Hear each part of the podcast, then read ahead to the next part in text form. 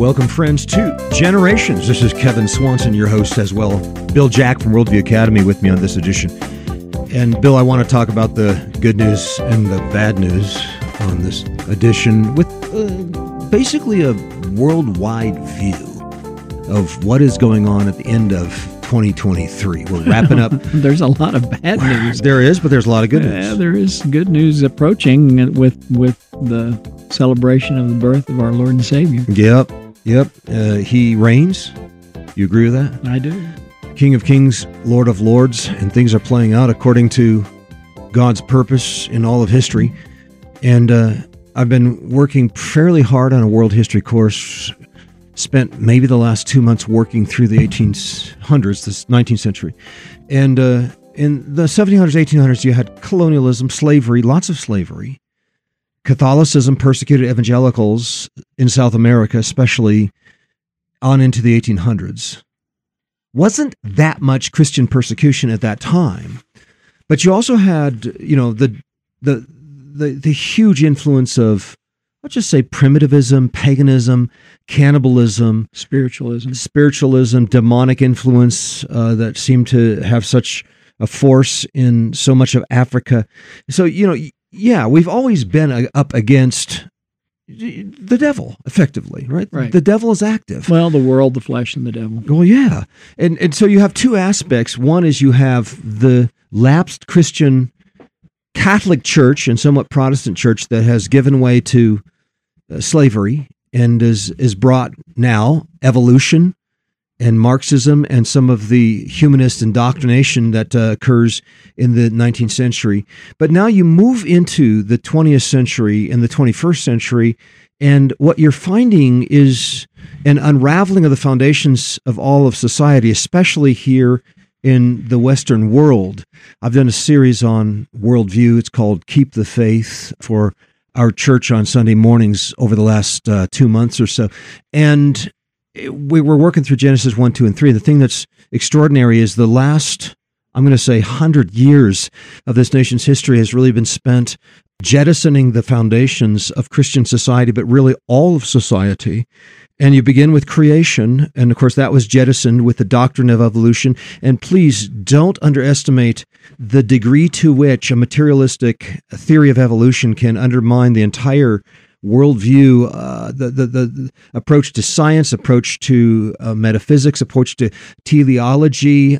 When you have effectively given up the possibility of God as the source of human life on planet Earth, you've abandoned the possibility of any purpose for human life. We have reduced ourselves to nothing but cosmic dust floating on a universe of pure chance, and that has done untoward damage to the modern psyche.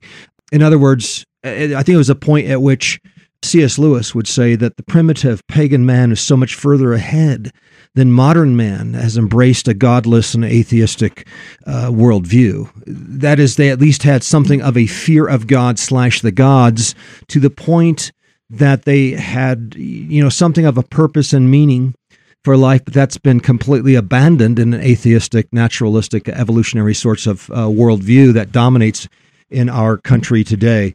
So, uh, so, and again, at every point, if you think about this, God has instituted his doctrine of creation. He's created us. We are sourced in him, the creation of man. Of course, that's been undermined by uh, evolutionary theory. Also, gender. God introduces the creation of man in his own image. Male and female created he them, but that's, of course, been undermined by the transgender movement of the last 10 years, which really got its start with Louisa May Alcott some people don't understand that the first wave of feminism had a great deal of transgenderism involved.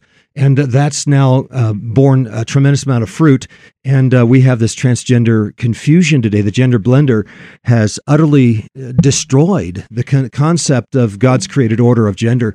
And uh, so, again, at every point, whether it be the creation of man, gender, dominion, of course, that's been undermined by uh, serving the uh, and worshiping the creature rather than the creator and environmentalism and so forth, uh, being fruitful and multiplying. That was the other creation mandate that God brought to us. And that again has been undermined by Malthusian craziness and the, the, the worldview that I, th- I think probably is the, the, the, the most important tenet of modern humanism is uh, abortion, abortifacients, and to reduce the birth rate. Think about Bill Gates and, and pretty much every part of the modern zeitgeist is all about uh, reproduction, less sex, and and all forms of birth control and uh, conception control. So again, you know, at every point of God's created order, it's been undermined by the modern world. Think about uh, being fruitful, multiplying. Think about cultural beauty that's been undermined. Economic value of gold. In Genesis chapter two, God establishes the basic economic value. The gold in the land was good, so He establishes that as a good thing at the very beginning. Also, man was not created to be alone. This is the other aspect of creation, and isolation has been a, pretty much the, the, the thing that has so characterized modern man. Uh, Ernest Hemingway, John Steinbeck, East of Eden, etc., always being sure that uh, in say of mice and men, uh, the man kills his best friend. Uh, the whole idea is to kill your brother and kill any other relationship in your life and then wander in the wilderness east of Eden as Cain did. So the isolation of modern man is uh, probably the most distinguishing feature of of what we have become in the western world. So if you think about every one of these things, so I've just been working through it, Genesis 1, Genesis 2, and then you get to marriage and clothing at the end of chapter 2, which is what I dealt with on Sunday. Those also have been obviously very much undermined and uh, utterly destroyed. Think about homosexual marriage, the divorce problem, and, and all the rest is just completely incinerated the, the God's creation order. And that's the point is that god's creation and, and this is the removal of common grace. This is the point at which you know even pagan and primitive societies were able to sustain themselves. And the point i made on sunday is I, I can see that the true christian church can remain where the grace of god sustains us. But it's hard for me to see that society will survive the next 50 years. Now, what makes our society so unique is that, uh, yeah, there have been pagan tribes wiped off their ice field, and the lights have gone in, off in Rome from time to time, and you wander into the jungles of the Amazon and find, you know, these. Uh, once existent civilizations that no longer exist. But what we have today is so unique in that we're talking about, you know, two, three, four billion people and all of them at the same time have imbibed a form of philosophy and worldview that uh, Uh, just cannot possibly sustain a civilization. And that's what makes this so urgent. That's what makes this thing so unusual. You know, it's hard for me to imagine that this civilization will survive. I'm talking about Western civilization and a great deal of modern civilization. And yet, I do believe that those who, who are rooted and grounded upon these doctrines of the Word of God, they've received, you know, a biblical worldview they're building their their their families, their homes, their marriage, and their churches on a biblical worldview. That will survive. But I can't imagine that our civilization can survive jettisoning the doctrine of creation, gender, basic economic stuff, you know, and all the rest, all the other things that we've talked about. I I, I uh, my students at, at Worldview at the Abbey and at uh, at our Worldview leadership camps throughout the summer that when anybody asks them why they do what they do, they should answer with four words.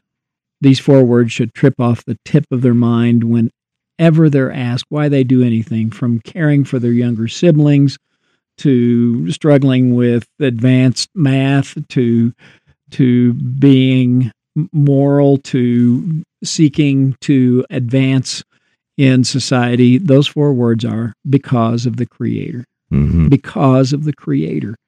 Why do we do what we do? Because of the Creator. From evangelism to everyday life, it's because of the Creator. And we have left that in the dustbin at most churches. We just say we want to tell people about Jesus. But why do you want to tell people about Jesus? It's because of the Creator. Mm-hmm. Because we bear, we are the image of the Creator on this planet. We are His ambassadors, in a sense.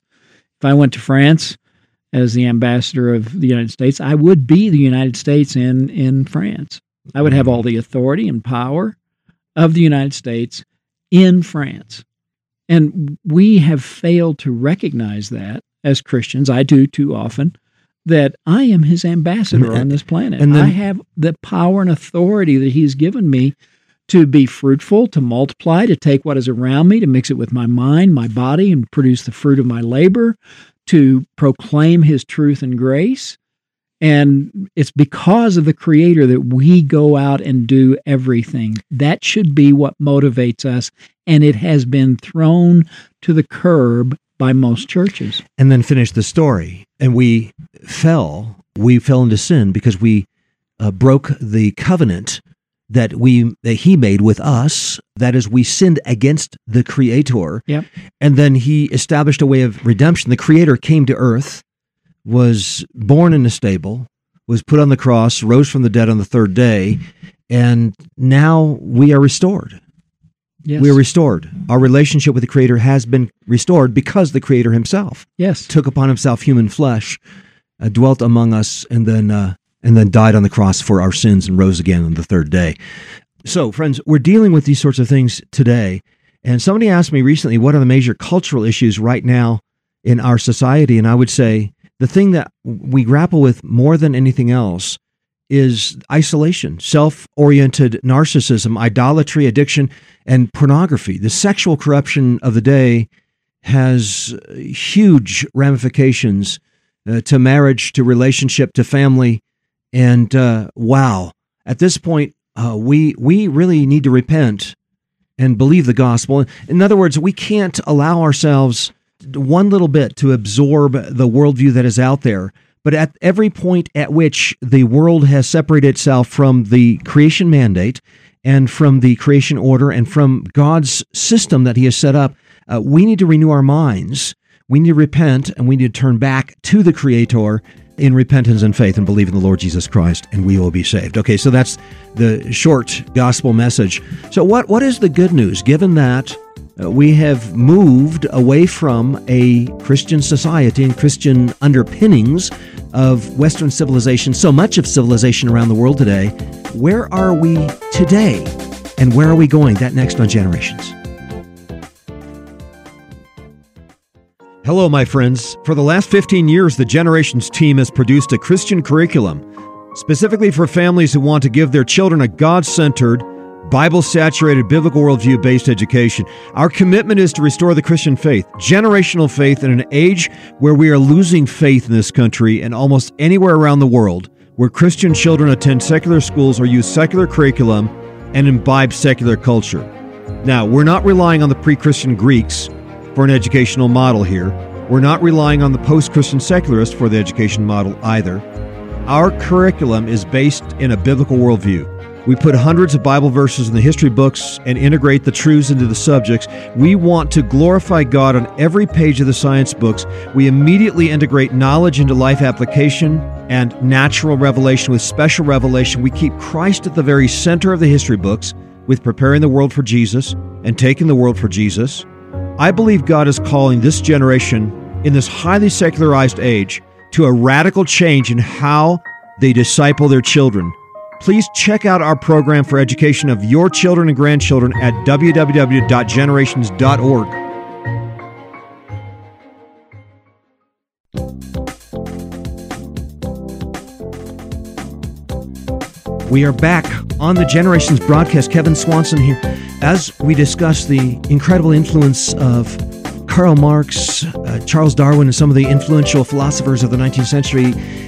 in bringing about almost a total destruction of a civilization. Yet the Church of Jesus Christ continues.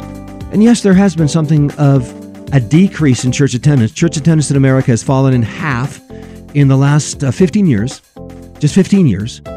And, uh, and England's church attendance dropped off from 40%, I'm going to say in 1900, to roughly 6% in 1970. Now it's down to about 3%. So, again, church attendance, the influence upon the average citizen of England and America is dropping off quickly or has dropped off. And yet, at the very same time, the Gordon Conwell numbers just came out.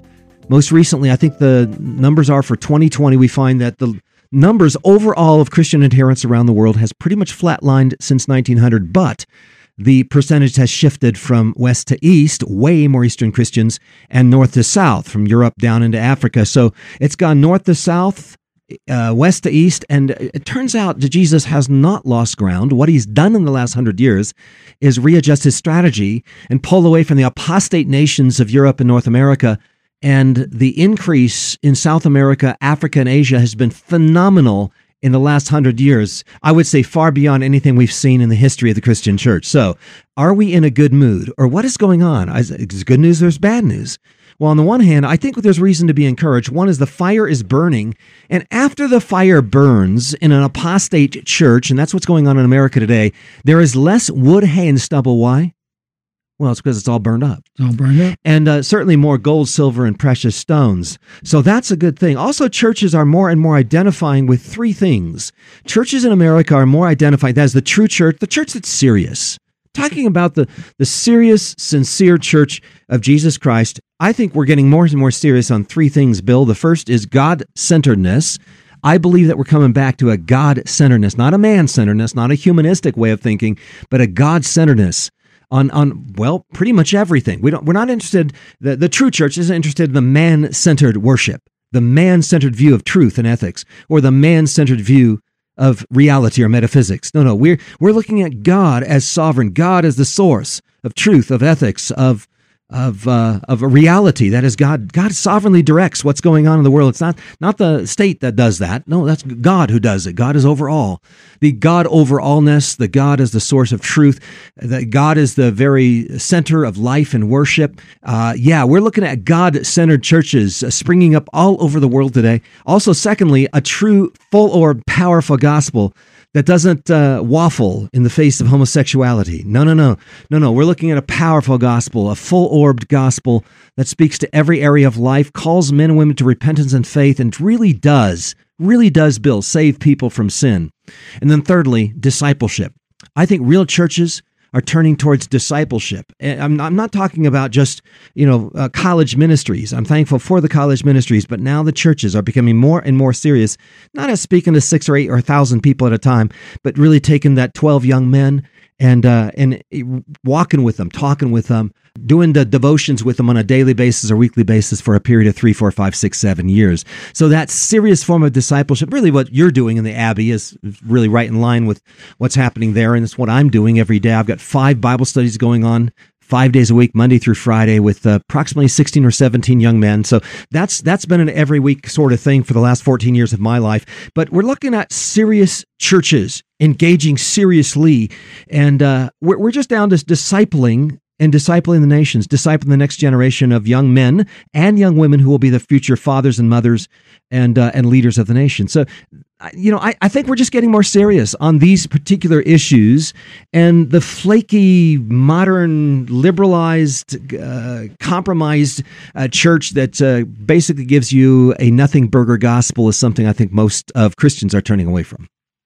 Well, that would be good news, and that is good news that we are seeing a winnowing, if you will, a separating of wheat from chaff, and and it's becoming much more obvious. So. Bill, this weekend I wrote a summary letter. It's my Christmas letter, really, for Christmas Day for some of our constituents as part of the Generations Ministry. But can I read this as we wrap up this edition of the program? I just need a, an amen now and then from you, from the congregation. okay. So, eh, okay, I'm not forcing you to do that, but. Uh, here, here it goes. I have spent the last year working through a history of the impact of Jesus Christ on the whole world.